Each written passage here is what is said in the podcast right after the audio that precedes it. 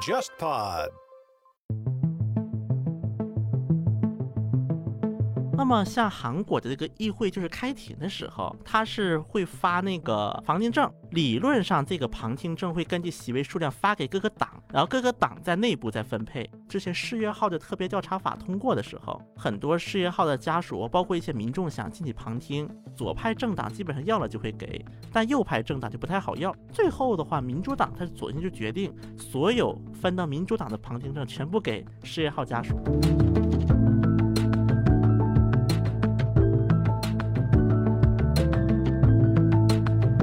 国会分参议院、众议院嘛，他所谓的参议院就是原来的贵族院，众议院就是还没有发生变化，而且参议院实际上比较弱的，而且日本国会的那个立法原则就是那个众议院优先嘛，要参议院更多只能起到一个牵制的作用，就比如说一个法案，众议院通过之后，然后送到参议院，参议院有权利否决一次。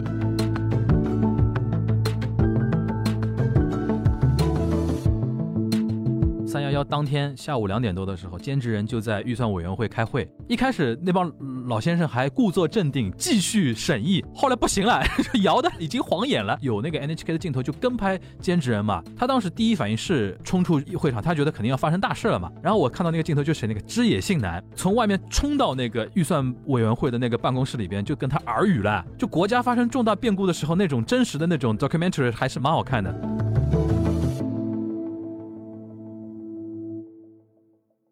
大家好，我是樊玉茹。大家好，我是安青。大家好，我是全小星。欢迎收听本周的东亚观察局啊！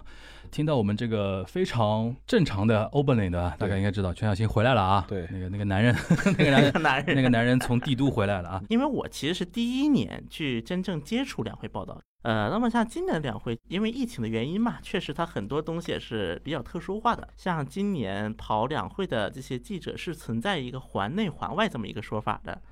那么这个环内的意思很简单，就是因为确实有一批的记者他们是跟随着就是代表委员代表团来跟团记者，对，那么这批跟团记者呢，他们是没有办法离开这个体系内，比如说我落地北京，包括我去驻地啊，我去会场啊，都是只在这个圈内活动，就专车接送，对，只到定点，对吧？而且这个车也是有指定的车，对，官方的车，对，然后结束之后呢就直接飞回去了，就也没有办法进北京做其他的事情。行，那么像我呢还算是比较幸运一点吧，我是在环外的，活动范围相对广一点，对，是这个意思对吧？就是我呢是主要负责2块嘛，一个就是平时呢就是在我们那个台里的驻地一些剪片子啊，包括就是配合呀，就这样的工作，外围采访。不过呢在3月7号那一天，就是王国伟嘛那个记者会那一天。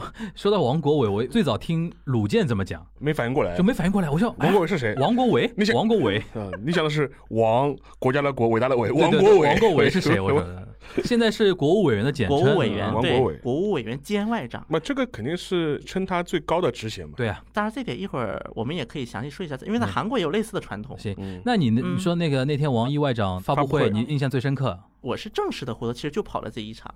刚才我们说到说涉及到环内环外这个问题，所以说我做一个环外的记者，那么我当天为了参加这个活动，我就经历了一轮环外到环内的一个过程，临时进入环内，就是体验了一下什么叫出圈。因为当天的就是那个记者会是在下午3点，跟就是外交部例行发布会时间是一样的。但是我是早上5点起来的。起来是有事儿，还是说一直 stand by？因为两会期间北京的交通呢也是有一些变化，所以就考虑到这个时间成本。那么当时我们是接到了通知，就是说到早上几点之前到某某某酒店要报到。当时我还不知道怎么回事，就是带着比如说这些装备啊，我就过去了。然后到了之后我才发现，首先我要做核酸，现场做核酸，现场出结果啊？不是，要6个小时，就每个记者安排一个客房，因为在酒店做的嘛。等于是说你早上5点先出发到那个指定酒店，先做核酸，然后等结果，等了很长时间。结果出来之后就又来了一辆环内的车，专车就开始来了。OK， 然后把我们拉到这梅地亚中心， OK， 然后在梅地亚中心进行记者会。OK， 不过因为今年因为防疫原因嘛，其实记者们坐的区域跟王国伟呀，包括后面的那个总理呀，两边是对着屏幕说话的。对，其实也是异地进行了视频会。对，其实就是防疫需要嘛， okay， 包括现场就是主持人是直接点视频里的这些媒体，看着视频来点这些记者的提问嘛。因为今年首先就是很多境外记者是来不了北京了，因为疫情原因嘛，所以只有驻华记者能够参加采访。那么在采访两会的时候呢，我也跟一些韩国的同行们，甚至是一些个别的日本同行。韩国现在哪些机构在国内是有那个20多家呢？比较有名的呢，基本主要媒体还是都有的，都在的，大概地方电视台都有吧。对，很多地方台他们也会派人的。那么其实呢，像日韩这样周边国家，它可能相比于欧美，其实它关注点还不是特别一样。当然，一方面围绕就是中国的一些国际局势，肯定也是关注点之一。但是有一些他们独有的关注点。那么像日本记者，他们就关注海警法，对，就是中国的海警法对于日本的影响。那么韩国这边呢，可能就是也会关注一些会影响中韩关系的一些热点。因为中韩和中日毕竟都是人员往来比较多嘛，他们也会关注，比如说人员流动方面有没有一些新的措施。因为首先韩国它是一个高度的外向型的国家，包括韩国与中国人员往来其实相当的大的，其实数字上，所以说韩国当时就是也是有一个说法，说要引进那个所谓的疫苗护照嘛。但是呢，目前呢，韩国可能也是比较谨慎，比如说也涉及到什么疫苗的互认呐、等等等等。因为目前韩国方面没有承认中国疫苗嘛。韩国现在国内开始打了吗？疫苗？目前医疗人员为主。他们用的什么疫苗？阿斯利康加辉瑞。这个好像国际上还是挺普遍的。对，那么像摩德纳的也买了，但是摩德纳的还没到。他们没考虑引进我们的科兴吗？说实话，韩国引进俄罗斯的疫苗的可能性还是挺大的。因为俄罗斯那个卫星斯普特尼克那个疫苗，目前在韩国是有生产的，代工的啊。因为现在阿斯利康疫苗之所以在韩国能够大规模都有代工厂，有一个队，就是把韩国国内生产的直接引进来。然后甚至韩国方面是把技术也一起买下来，所以可以自己生产。那么像俄罗斯的斯普特尼克，它也是有一个代工的一个过程的。所以说，如果韩国很有可能就下一步出现一些疫苗短缺的时候，引进俄罗斯疫苗应该是个大概率事件。那感觉韩国其实应该更关注就是两会里边就是中国的经济复苏的一个情况嘛，因为你刚才提到外向型嘛，对，它最大的贸易伙伴嘛就我们了。对，所以说他们还会关注一个点，就是今年中国会不会有 GDP 增长率的目标。对，因为去年没有提嘛。对。那么像今年其实也是偏保守一些的，6%，今年提的是很保守。反正世界银行给我们定8.1%。对，像我跟包括一些日韩的同行聊的时候，还有一个比较密集的点就是中国的这个两会，就是人大嘛，尤其是与日韩的这个议会制的一个区别在哪里，就是大家也会沟通嘛。还有驻华的记者会问这种问题吗？不是，就是说嘛，因为聊天嘛，因为在韩国媒体里面，很多时候本来驻外的岗位就很少，这个就导致说很多他驻华的记者不一定懂中文，他可能只是因为他在里面待得久了，或者是跟领导打关系打好了，所以说他们过来其实他们是需要一个适应的过程，不一定了解中国，对吧？对，所以说很多东西呢要给他们解释，要给他们类比。像我就这么做的，给他们类比，我说你不要把它两个打完全的等号。这个其实我觉得也是一个今天一个话题，尤其是日韩的这些国会。那先聊韩国呗，韩国是议会制的，它就叫大韩民国国会吗？对，国会。我是看到过他们那个 logo 的，国家的国，然后那个还繁体字的那个国。其实韩国那个国会那个 logo 那个外围它是个无穷花啊，又是那个无穷花这个梗，就木槿嘛，不是红色量子。然后它中间以前是汉字的国。但是在上一届国会的时候改了，改成韩语的国会2个字。那么这一点，像日本的议会，据我所知，它那个名牌不都是汉字吗？全汉字嘛。韩国是这样，你可以选的，越是资历深的越愿意带汉字。为什么呢？因为现在新的议员他们拿的都是韩语版本的，以后要发的都是新的。对，所以说我带老的就表示我资历深啊。所以说一般带韩文 logo 的有2种情况，第一种呢就是他是新议员，他拿到的就是新的；第2个就是一些年轻人，他跟汉字不太熟、不太亲。这种情况比较多，包括在韩国议会那个名牌，名牌上它也是可以汉字和韩语是混着用。然后呢，在韩国国会还有一点比较有意思，就是应该这个日本也很像，我之前看过，就是选那个日本那个总理的时候，那个投票也是我看像安倍晋三呐、菅义伟啊这种都坐在最后面嘛。那么这个韩国其实也很像的，韩国也是一般资深的坐后面。对，尤其像说当年的朴槿惠啊，当年做国会议员的时候最风光的时候。因为韩国相比日本有一点特征，就是会打架，这个还是比较有名的。但是呢，这2年看不到格斗了。当时为什么说这个座位安排有讲究呢？因为一般最年轻的、最资历浅的武斗派，对，武斗派要坐在最前面，开始打的时候直接就往上冲去占那个议长席，因为离 camera 最近所以一般资历浅的会坐在前面，对对对，然后资历深的会坐在后面，它有这么一个传统。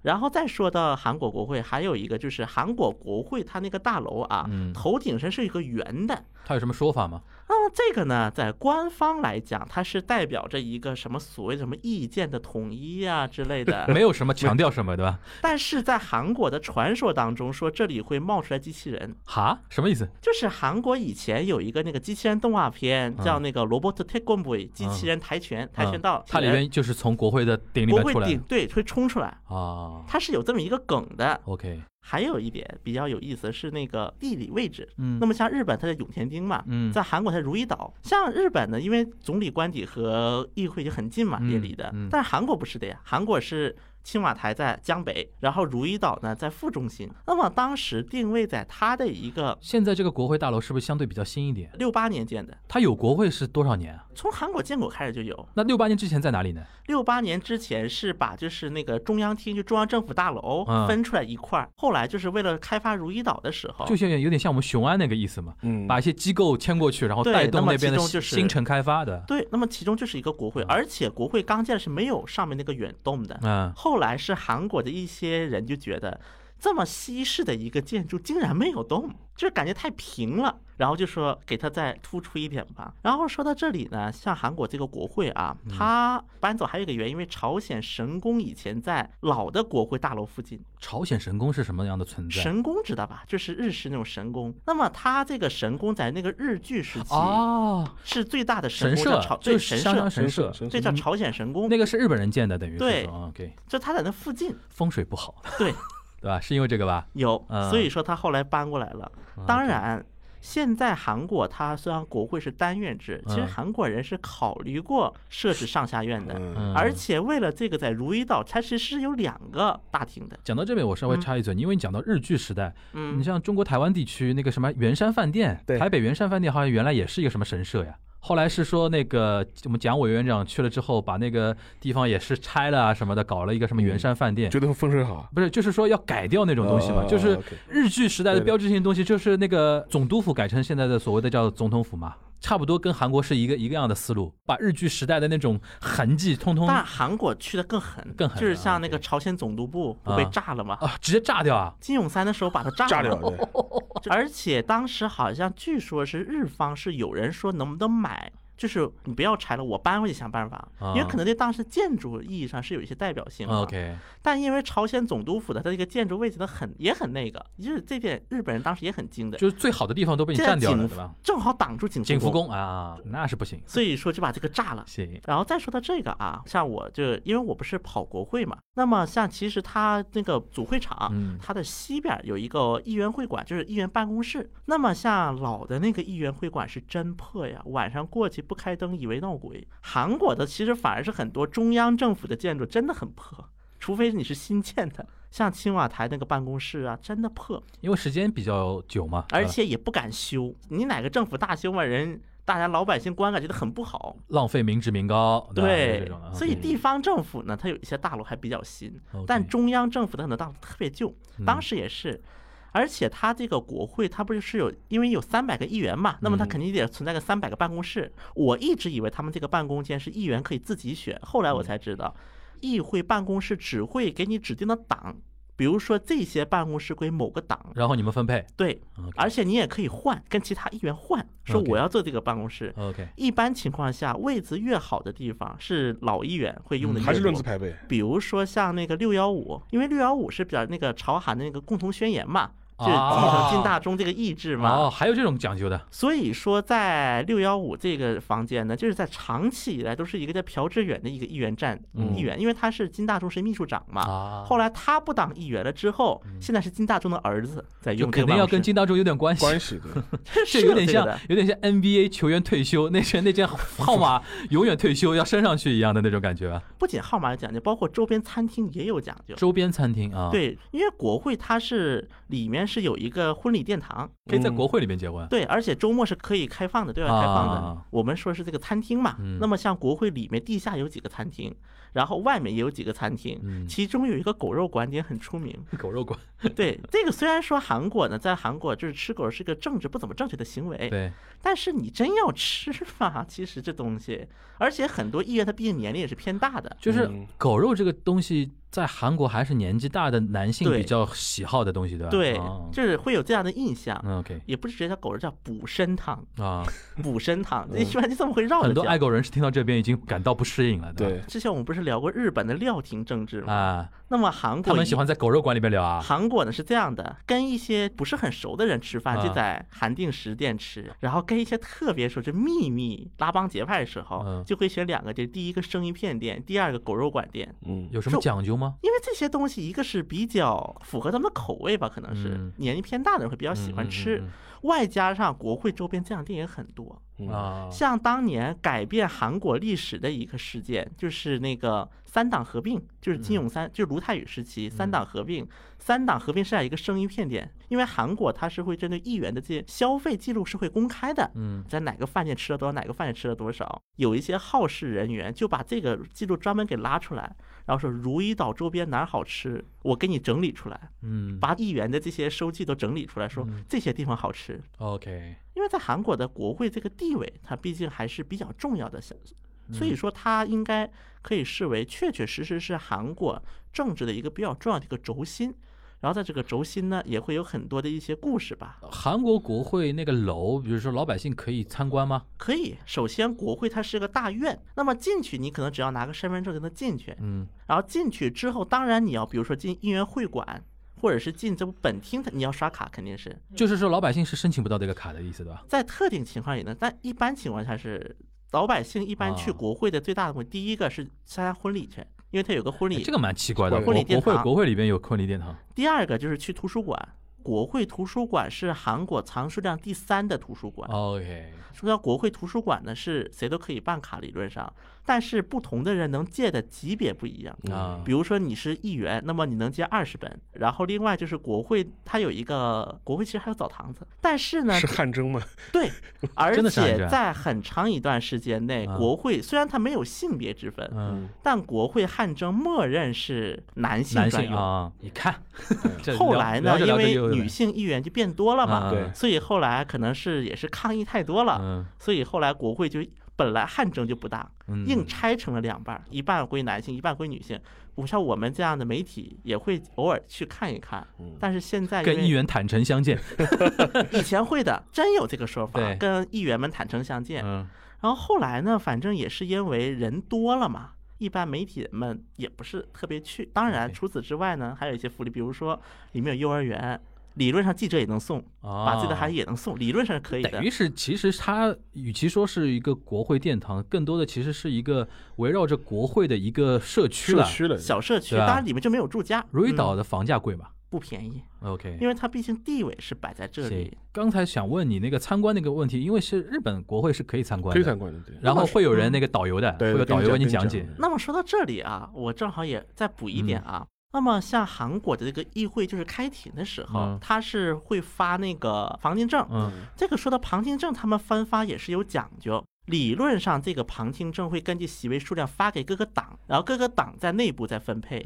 那么这就涉及到一个情况，比如说之前世越号的特别调查法通过的时候，很多世越号的家属，包括一些民众想进去旁听。原则上最好的办法就是去找本地区的国会议员，然后让他们去找他们党去要钱。因为这个呢，当时本来就是跟那个左派政党比较密集嘛，这个关系，所以当时就有一种反馈，就是说左派政党基本上要了就会给，但右派政党就不太好要，有的会给，有的不会给。好像最后的话，民主党他索性就决定，所有分到民主党的旁听证全部给世越号家属。旁听这个东西呢比较特殊。因为你不碰到特别的事情呢，就是说也没有旁听资格。但韩国应该也有这种电视台会转播的吧？对，这韩国有个电视台叫国会电视台，专门转播。它应该是有公共属性的电视台会转吧？首先有一个国会电视台24小时转，对，就国会的所有日程都转，但它的信号是普通老百姓都看得到的那种公共信号。对，就电视台呀，就是个电视台呀。韩国国会它会期是多久？它是有4次的定期国会和临时国会，就每年有4次定期国会。对，定期是4次。那是从什么时候开议？每年？那每年这个要单独定的，但一般是1个月。但是还有一个定叫临时国会，就是中间会穿插的，比如说我临时国会开15天。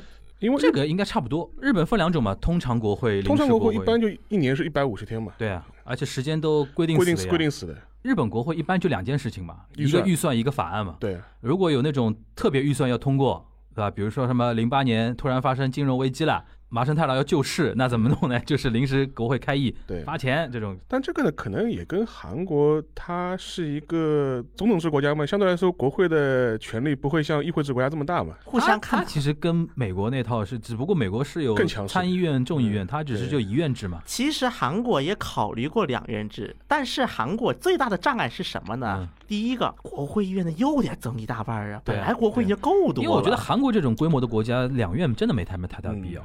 美国它有说法的呀，因为它对州权跟民权要平衡一下，它有这个逻辑。日本我都觉得，甚至觉得说参议院、众议院没有什么太大必要，因为像以前它有那种什么贵族院、下议院的那种说法嘛。你像英国还能勉强说得过去，像日本现在你说一个参议院议员跟一个众议院议员有什么本质上的区别，我是看不出来了。参议院更多是橡皮图章嘛。因为上次那个我们在陆家嘴读书会的时候，你不是分享过一些照片嘛，里边有提到那个永田町跟霞关的那个一个话题嘛，就我觉得可以趁这个机会再跟大家梳理一下。因为日本就那块地方特别集中，对，就是国会、政府机构、首相官邸什么的都集中在那一块，是很集中。日本国会因为它是2院制嘛，它分那个参议院、众议院嘛。它所谓的参议院就是原来的贵族院，众议院就是没有发生变化。但是它为什么4-5年之后还要维持一个参议院呢？很大程度上面来说，我就觉得就是当时的一帮日本人，他是希望能够尽可能的维持明治以来的一些传统和形式，哪怕因为经历过美国人要你民主化改造，那就把贵族院改成参议院呗。所以说贵族院这个现在这个东西就有点鸡肋了。而且参议院实际上本质上面来说，它的权力的话是比较弱的，而且日本国会的那个立法原则就是那个众议院优先嘛。对，要参议院更多只能起到一个牵制的作用，就比如说一个法案。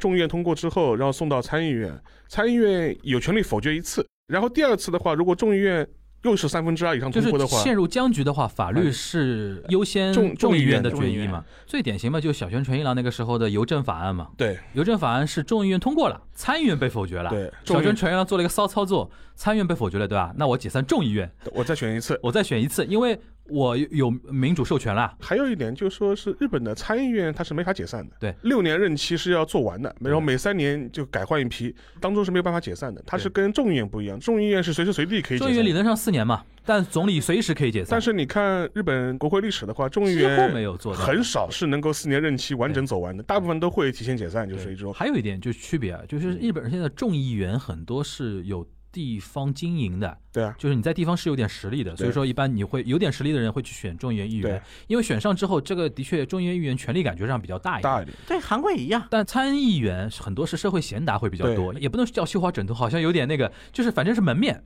装点某个党的门面的，比如说那个左派共产党会找一些左翼的进步人士，你来选那个参议院议员。你虽然没有很强大的那个实力吧，但是至少面子上说得过去嘛。说到这一点吧，如果把它带到韩国来的话，这2年韩国也出现了一个比较奇怪的一个现象吧。按理来讲，比例代表是点门面用的嘛。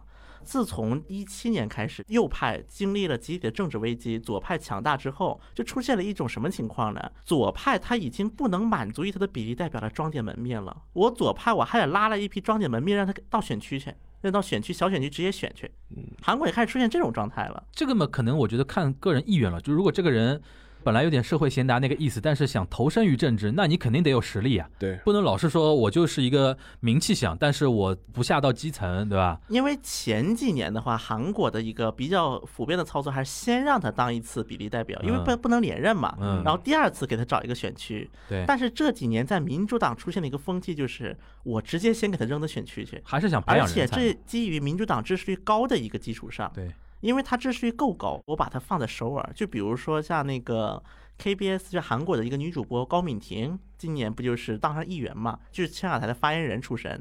他是直接去首尔的选区直接去参选议员了。我觉得韩国现在我听下来最大的一个点就是对于政治家的道德要求非常高，以后我就估计就是那种人设崩塌的事情会越来越多。反正日本现在也逐渐 也有一点了啊，这种事情。哎呀，说到这里我就想起朴元淳人设彻底崩塌了，在韩国是吧？这次朴元淳都死了多久了？几个月。然后现在还有人关心他吗？有，因为这次出了几个就连续性的事。第一个，首尔市长快选了；第二个，在这个时机上，韩国人权委员会又发布了一个调查结果，说对于进行调查发现朴元淳确实性侵了，而且就是很多媒体的比较坏。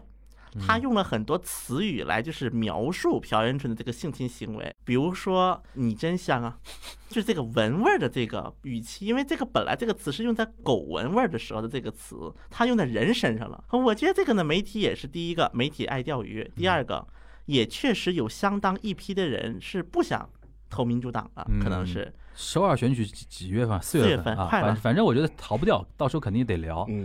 哎，邵老师，你那个参观过国会？因为他是就是市民外国人都可以，因为他刚才说到如意岛那个房子那个事情嘛，就是我觉得你可以简单介绍一下那个房子吧。它比较有一特点，因为它有两院嘛，左右对称嘛。就现在你看到的国会议事堂1936年落成的，然后它之前修了很长时间，10几年，而且还当中还发生过一些火灾的事故啊，导致工期延期啊。而且据说当时造完的时候也是花了天文数字般的那个预算才建成的，但一建成之后呢，就是马上就迎来了那个2战嘛，所以说总体来说也不是一个特别吉利的这样一个建筑。但无论怎么说吧，它建成的36年建成的时候，它当时是东京最高的建筑，这个还是一个蛮鲜明的。然后如果你熟悉一些日本的一些影视作品里面的话，也是经常出现的一个地标式的东西。然后你去参观的话，一般会带你去参议院的那个议事大厅本议场，然后那个场的话跟众议院的议场有一个不一样，当中是有那个天皇的皇座的。日本的话一般是1月底的时候是本年度的开议，会期一般是150天，基本上是从1月份到6月份，可能会再从10月份到12月份也会有个延长。当中如果他又比如说要提前解散议会啊，这种他要临时开临时议会，是基本上这样的概念。然后每次开议的时候是天皇要亲自到本议场读一个宣言，意思说我宣布本年度开议，然后这个时候望诸君努力，对，然后的话这是他履行他的所谓国事行为吧。基本上这个时候呢，各个党的议员都会出席，然后的话众议员也会到参议员的这个议场来听，这个呢就有点像那个英国的国会开议，下议院的议员也会跑到上议院去那个听那个女王就是宣布本年度开议。但这个有一个小梗，就是说是日本共产党，我印象中他是在2016年以前，他是不参加天皇的那个出席的那个开议仪式的。他的理由就是说，我们原则上面是不承认那个天皇制的。然后他甚至还会觉得天皇宣布开议是违宪的，就是日本国主权在民的。老杠精了。对，直到2016年的时候，才第一次就日共的高级领导才第一次参加那个。是为和夫同志吗？对，就是和夫同志，就是说变修了嘛。然后他议场里面的话，基本上跟韩国有点差不多的，就基本上是资历最浅的议员是坐在第一排，然后资历越深就越往后，就是坐到最后一排的基本上要么是元老议员，要么就是曾经当过首相的，再往下面可能党首啊，就是属于这种越资深的议员越在后面。这个理由呢，某种程度上来说呢，差不多。他倒不是为了打架，他主要是为了方便老爷子们睡觉。客观上造成这种效果。你想想看，像麻生这种人闭着眼睛在那睡觉的，就是客观上是这样子的。如果大家熟悉议会制这种政治形态的话，这个跟英国正好是反过来的。英国体系的话，往往越资深在越前面，越资深在前面，就是第一排都是那个就是大臣，影子内阁大臣，交锋是很激烈的嘛。对的。但是就是日韩正好是反过来的。还里边还有一个效果就是。党首讨论或者说发表那个政论演说的时候，第一排或者前面几排的议员一般都会起哄，对，日语叫压挤啊，野刺啊。比如说听到那个，比如说安倍晋三在讲的时候，当然因为这两年因为在野党势力减弱，原来民主党还很狠的时候，你像那个福田康夫啊、麻生太郎啊，他们在做那个索性表明，对，就是有点像那个施政演说的时候，我边上民主党的人然如果你说个什么东西啊，直走違うじゃないですか，然后那种，哎呦，怎么走走越听越像，肯定是一样的，这个肯定是一样的。反正就是说，前面少壮派你们要干嘛，就是起哄，现在比较流行的就是气氛组。然后日本国会里面的话，如果你是站在议长的这个中心位置的看过来的话，就是他的右手边是执政党。往左是第一在野党，第二在野党，第三在野党，就这样排过来，就基本上是这样排过来的。对的，所以说这是一个他议场内的基本上这样一个大致的，它是扇形的嘛，扇形的，是一个扇形，对，就是一个大致的格局。但是说实话，大的主要议场里面，就是开大会的时间并不是那么多，对，只有那个法案表决的时候，可能会在大会场去开会，大部分都是在各个委员会里面，就说是开会。这个其实我觉得，因为体制跟他们不太一样，大家不太熟悉，基本上就是法案嘛，肯定是经过委员会，所谓的一读、二读、三读，对吧？对，争夺最厉害的就是委员会的名额嘛。日本的话，就是他当然。国会里面有十几个不同的委员会了，最重要的委员会，最重要的是预算委员会，这是大家瓜分钱的地方。就是如果你现在看很多日本的这种新闻啊，它的很多政治交锋的一些场面，基本上拍的都是这个委员会的这个会议室，吵架基本上在那边吵，基本上是两排这种大椅子沙发，然后当中有个小台子，对，然后一边是质询方，一边是那个政府，那个很像英国那一套，了。这个是一比较大的场合，而且它名字虽然叫预算委员会，但是除了审预算之外，基本上。什么都聊，内政外交什么都聊，因为你每个东西都涉及到预算嘛。对，哪怕就说之前我们知道那个安倍的一些那个森友学院的一些丑闻啊、质询，基本上也都是在预算委员会上进行的。对。然后的话，这个的话就是你看到很多一些比较激烈的这种争论，或者是比较大的一些新闻事件，基本上也都是在这个场景里发生的，所以这是可能是最重要的委员会。然后这个委员会的话 NHK 它基本上也会转，全程转，这个是你要观察日本的一些政治上的一些动向的话，这个对是蛮有意思的这样一个场景。因为刚刚经历31110周年嘛，对，我记得那个时候311当天下午2点多的时候，兼职人就在预算委员会开会，对，聊半天，一个委员还在那边嘚嘚嘚说半天，突然 NHK 的屏幕嘟嘟嘟警报，现场驻守的 announcer 就直接说大家请注意什么有地震速报，然后怎么样，然后你就看到兼职人哦就抬头看头上的水晶灯已经开始摇了，一开始那帮老先生还故作镇定继续审议，后来不行了摇的已经晃眼了，然后马上镜头再切回 NHK， 因为这个事情太厉害了嘛，有那个 NHK 的镜头就跟拍兼职人嘛，他当时第一反应是马上就冲出会场，他觉得肯定要发生大事了嘛。对。然后我看到那个镜头就是那个枝野信男从外面冲到那个预算委员会的那个办公室里边，就跟他耳语了。对。就像有点像那种911发生的时候那个不实，就国家发生重大变故的时候那种真实的那种 documentary 还是蛮好看的。你刚刚说那个预算委员会那个办公室那个委员会是很大嘛？对。它大到什么？就那个灯啊，水晶灯好大水晶灯。对。就两盏。而且你能看出很多这种日本的一些我们比较熟悉的一些政客的一些习性啊。就比如说那个现在的副首相、财务大臣麻生太郎，前两天那个梗你看到吧？麻生太郎了，他的审议的那个样子腔调非常不好，经常是闭着个眼睛在那睡觉，知道？就坐在第一排，而且他现在资历也老，而且现在讲话超级不客气。对，那天是一个在野党的人咨询了一个问题，然后突然说啊，这个问题请那个副首相麻生太郎来回答，然后副首相站起来说。我最早没有收到那个提问表，因为像事先会提嘛，今天你会问谁什么问题，会问什么问题，质询的委员会一般会提一个的，但是那是理论上的，实操的层面的话，因为我问一个问题，因为现场有一些交锋之后会有一些临时想到的一些事儿，对，他会临时 Q 一些政府官员或者说一些大臣来回答，然后麻生的意思就是说我们因为没有拿到一个提问的那个清单那个表，我什么也没准备，你能不能再重复一下你那个话你那个问题？这个事情其实本来不大，对，但是因为没有人会公开的这么说，一般会说啊，我刚才可能比如说没注意听走神了，然后你能不能再重新说一下？他等于把这个事情推锅都推给对面，对，你没有提前跟我打招呼，你阴我那种感觉，然后再加上麻生那个。吃相不太好看，对，外国外，就感觉，就我想到他就很好笑，他是非常恶劣的。对，安倍晋三有几次那个非常有名的那些誓言也在里面嘛，比如说什么三有学员这个事情，如果跟我或者跟我的太太有关系，我辞职，经常被人家撩出来。因为自从那个民主党政权下台之后，日本没有一个像样的一个反对党，对，这2年少了一个环节，就是预算委员会里边的党首讨论，那个其实有点日本人模仿英国人那套的，就是英国不经常会有那个党首互相的辩论啊什么的。原来你像小泽一郎啊、兼职人啊、鸠山由纪夫啊，都跟当时的自民党的那个首相都会有那种 battle 的嘛，这是日本整个一个政治交锋比较集中的地方。然后至于那个大的那个议场，它只有在投票的时候会发生这个场景。对，而且日本的投票非常有意思，就是说日本投票的话，到现在为止它的投票方式呢，公开唱票，它是每个议员的那个座位下面有个抽屉，打开了之后有好几块木牌，对的，一个是蓝色的木牌，还有一个白色的木牌。蓝的是同意，白的是反对。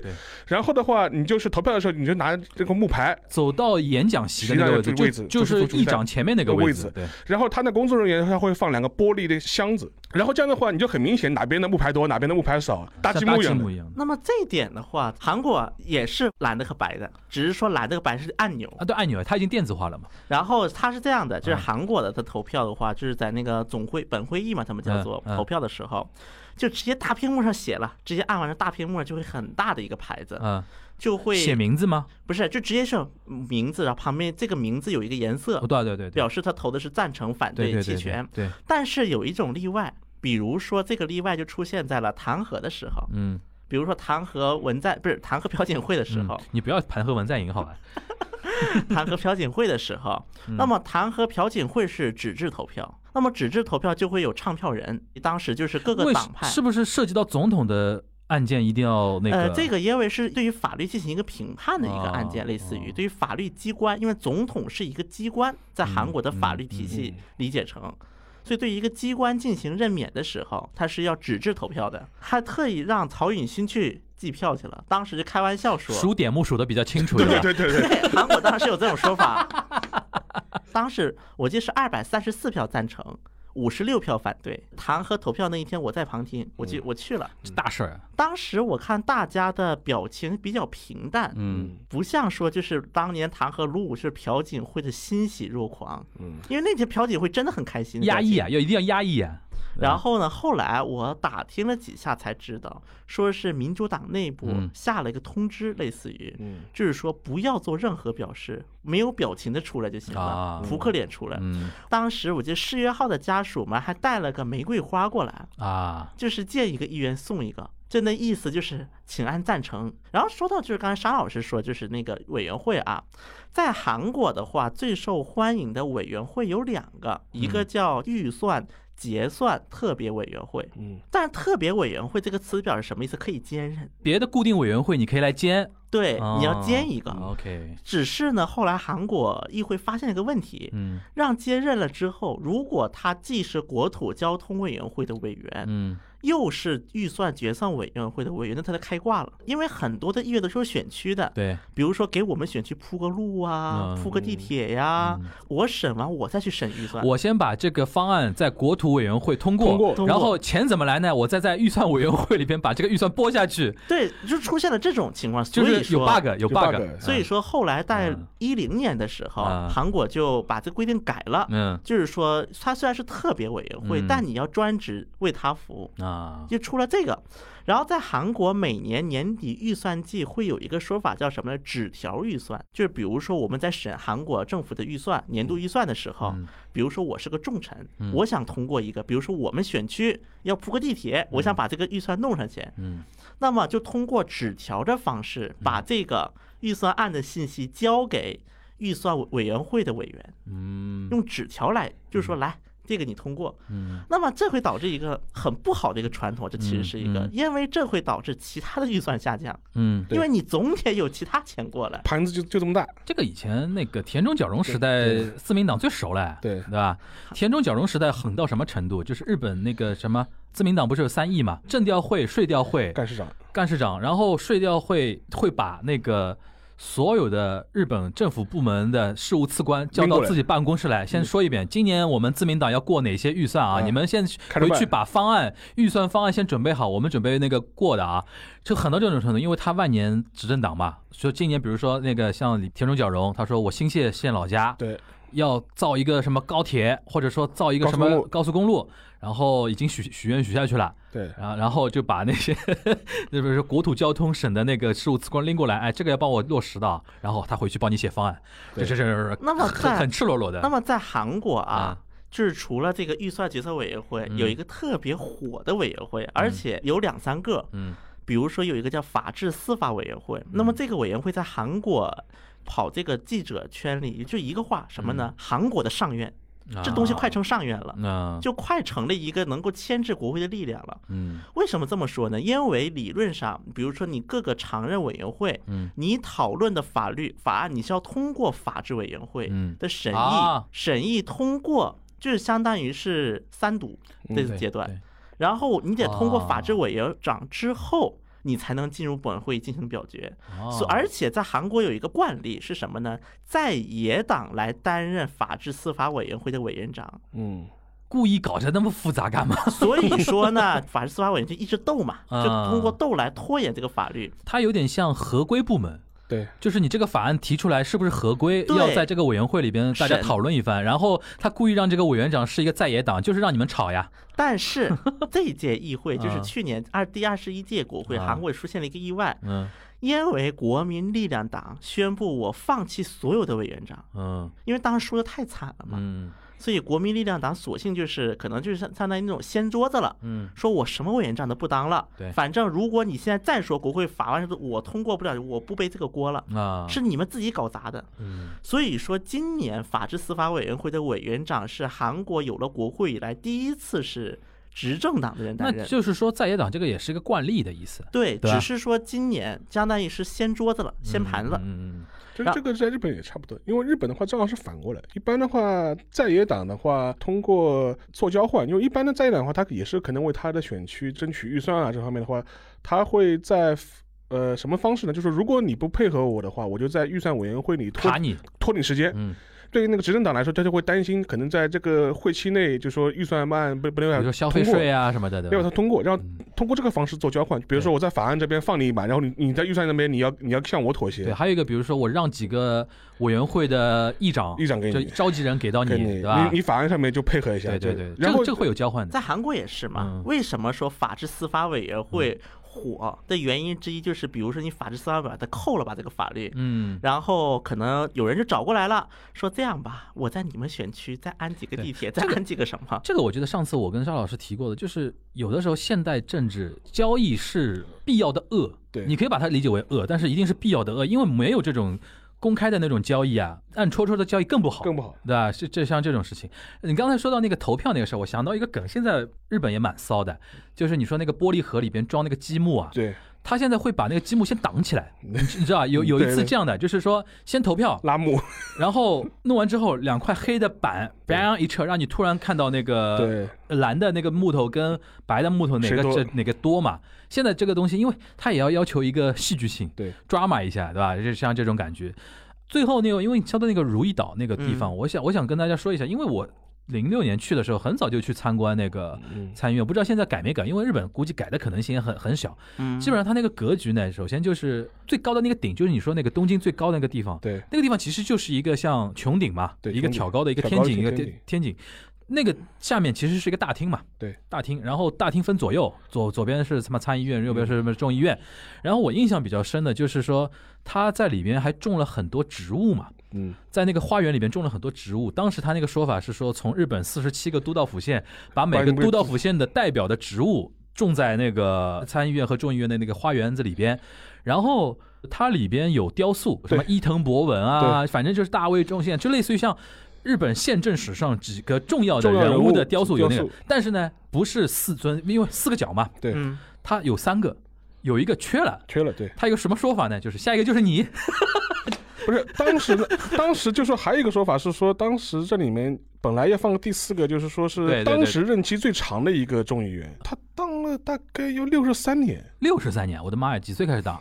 明治时代就开始当，叫那个尾崎行雄，一直当到1953年，然后到53年的时候，当时是已经63年了。当时本来是考虑把它列为第4尊宪，因为它任期最长嘛，而且之后要超越它，基本上也不太可能了。但后来嘛，也是种种原因，后来可能就还是没有立。反正我那个时候去参观的时候，导游啊是个老头子，那个是志愿者嘛，他反正那个说的非常上价值，他就说为什么留了最后1尊没用呢？就是说鼓励日本年轻人为国家宪政继续做出贡献，希望第4尊雕像就是你。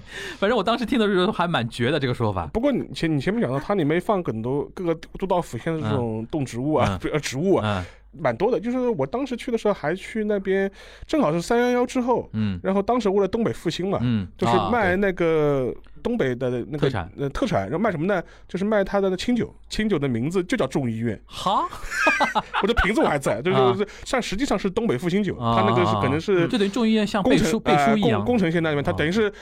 他肯定授权你使用众议院的那个 logo， 等于国家一种扶持吧。然后他作为那个，比如说众议院的那个周边商店的限定商品，买那个 souvenir 的时候可以带一瓶回家。国会最有名的一个限定商品就是首相馒头。对，你知道吧？就是每换一个新的首相，对对，国会小卖品部就会发，因为日本的馒头是那种甜点馒头，芒酒就是像那个像有点像我们那种什么小饼干一样的那种感觉，你那个稍微再大一点，它上面就印。那个新的首相的漫画形象，然后印上去，然后呢，日本老太太最喜欢买这种东西，就是去国会参观一下，然后啊，就我们也给卡迪购，就然后去选来选去，去选那种国会馒头。还有一个卖的比较多的是那种，比如说那个日本折扇，就扇子上面就是所有到现在为止所有首相，他都给你列一遍，就是这东西是蛮受欢迎的。所以说，如果我们平时收到什么日本带来的小礼物是那种什么首相馒头，你就知道这个就非常无聊的那种东西。老太太很喜欢收集这种东西。你刚刚说到那个如意岛，它有点那种社区型嘛，嗯，永田町那边其实那个你比如说像图书馆什么的，都是它是在一个大的范围里边。我不知道如意岛交通方便不方便，就去从首尔市中心去到如意岛交通方便不方便？国会大门口有个地铁站口，这首先国会它是9号线，就首尔地铁9号线，9号线它不进老城区的，它只在新城区内跑，嗯，就两个新城就是如意岛和江南嘛，嗯，两个新城区内跑，嗯。那么这个为什么骚操作呢？首先它有个地铁站就叫国会议事堂站，而且国会议事堂5号口出来就是大门，就国会大门。但是国会议事堂因为9号线是首尔市区地铁唯一一个开快慢车的，首尔只有这一个，国会议事堂站不停快车，嗯，只停慢车。你这样说好了，就是说你说的太具体呢，我因为没去过首尔，我不知道。就是你给一个总体上的感觉，就是说如意岛就国会那个地方，在首尔算不算是比较市中心的地方？副中心的中心。以上海作为例子，大概在哪里？就是相当于徐家汇的中心有一个国会，可以这么理解吧？因为像日本的话，像东京永田町很中心了，很中心的，因为它造的比较老，对吧？然后没有那个像刚才你说的，比如说像如意岛是一个。副都心的开发的一个过程中过来的，对吧？不管老还是新吧，其实我觉得，因为现在疫情啊，都去不了。对，我觉得这个换成日本，其实现在在欧大一吧建了个国会啊，那远了，就这种感觉，那我觉得比徐家汇还远了。不是感觉，这只是一个感觉，就感觉上像是在欧大一吧建了个国会。你说台场更容易理解，感觉像上海要出中环了，对，但不至于到中环，反正就感觉大宁吧，大宁，因为也是一个岛嘛，也是个岛。五角场在贵旦附近。不过说到韩国国会啊，韩国国会，我刚才不是说24个柱子嘛，其中正面有8个代表韩国8道，那么这个8道也包括北面的。对，韩国有一个传统，有惯例吧，类似于在韩国国会内的所有餐厅必须泡菜要是韩国生产的，有这么一个惯例。这个能理解。然后除此以外嘛，反正就刚才不是提到日本嘛，韩国这点韩国的国会那些有关人就很羡慕日本，就日本老开发这种周边。然后我就去那个国会那个小卖铺嘛，我说你们最特色什么？他给我拿一个手册。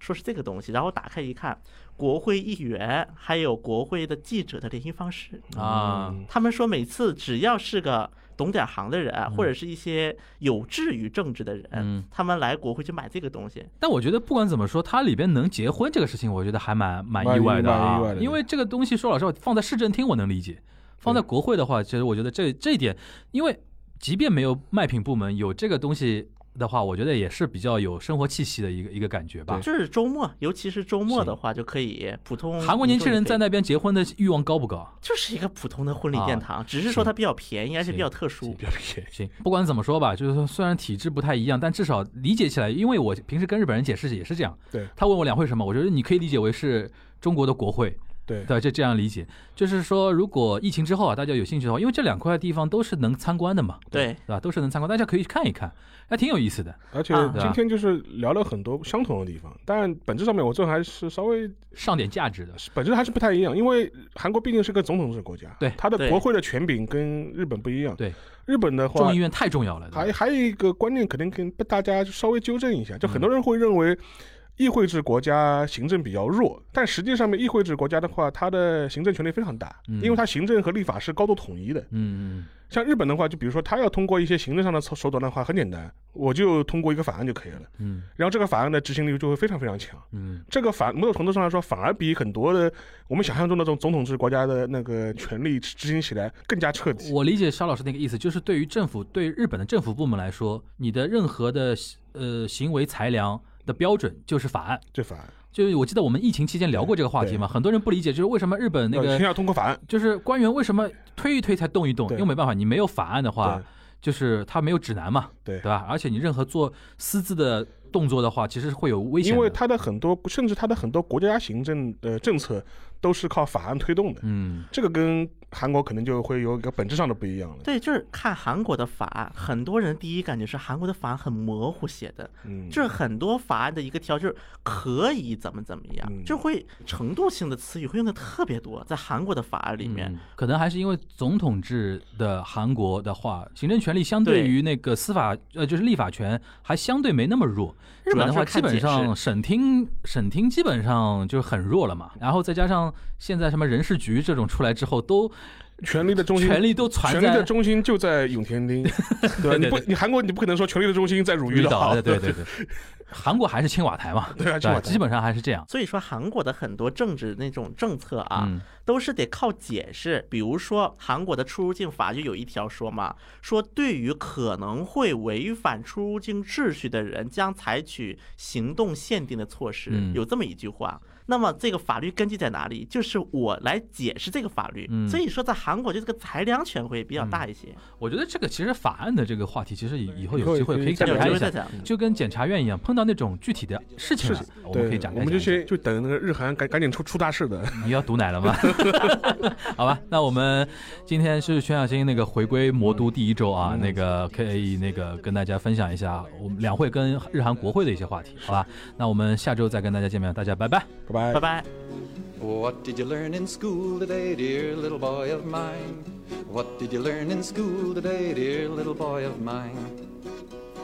I learned that policemen are my friends. I learned that justice never ends. I learned that murderers die for the crimes, even if we make a mistake sometime. And that's what I learned in school today. That's what I learned in school. What did you learn in school today, dear little boy of mine? What did you learn in school today, dear little boy of mine? I learned our government must be strong. It's always right and never wrong. Our leaders are the finest men, and we elect them again and again. And that's what I learned in school today. That's what I learned in school.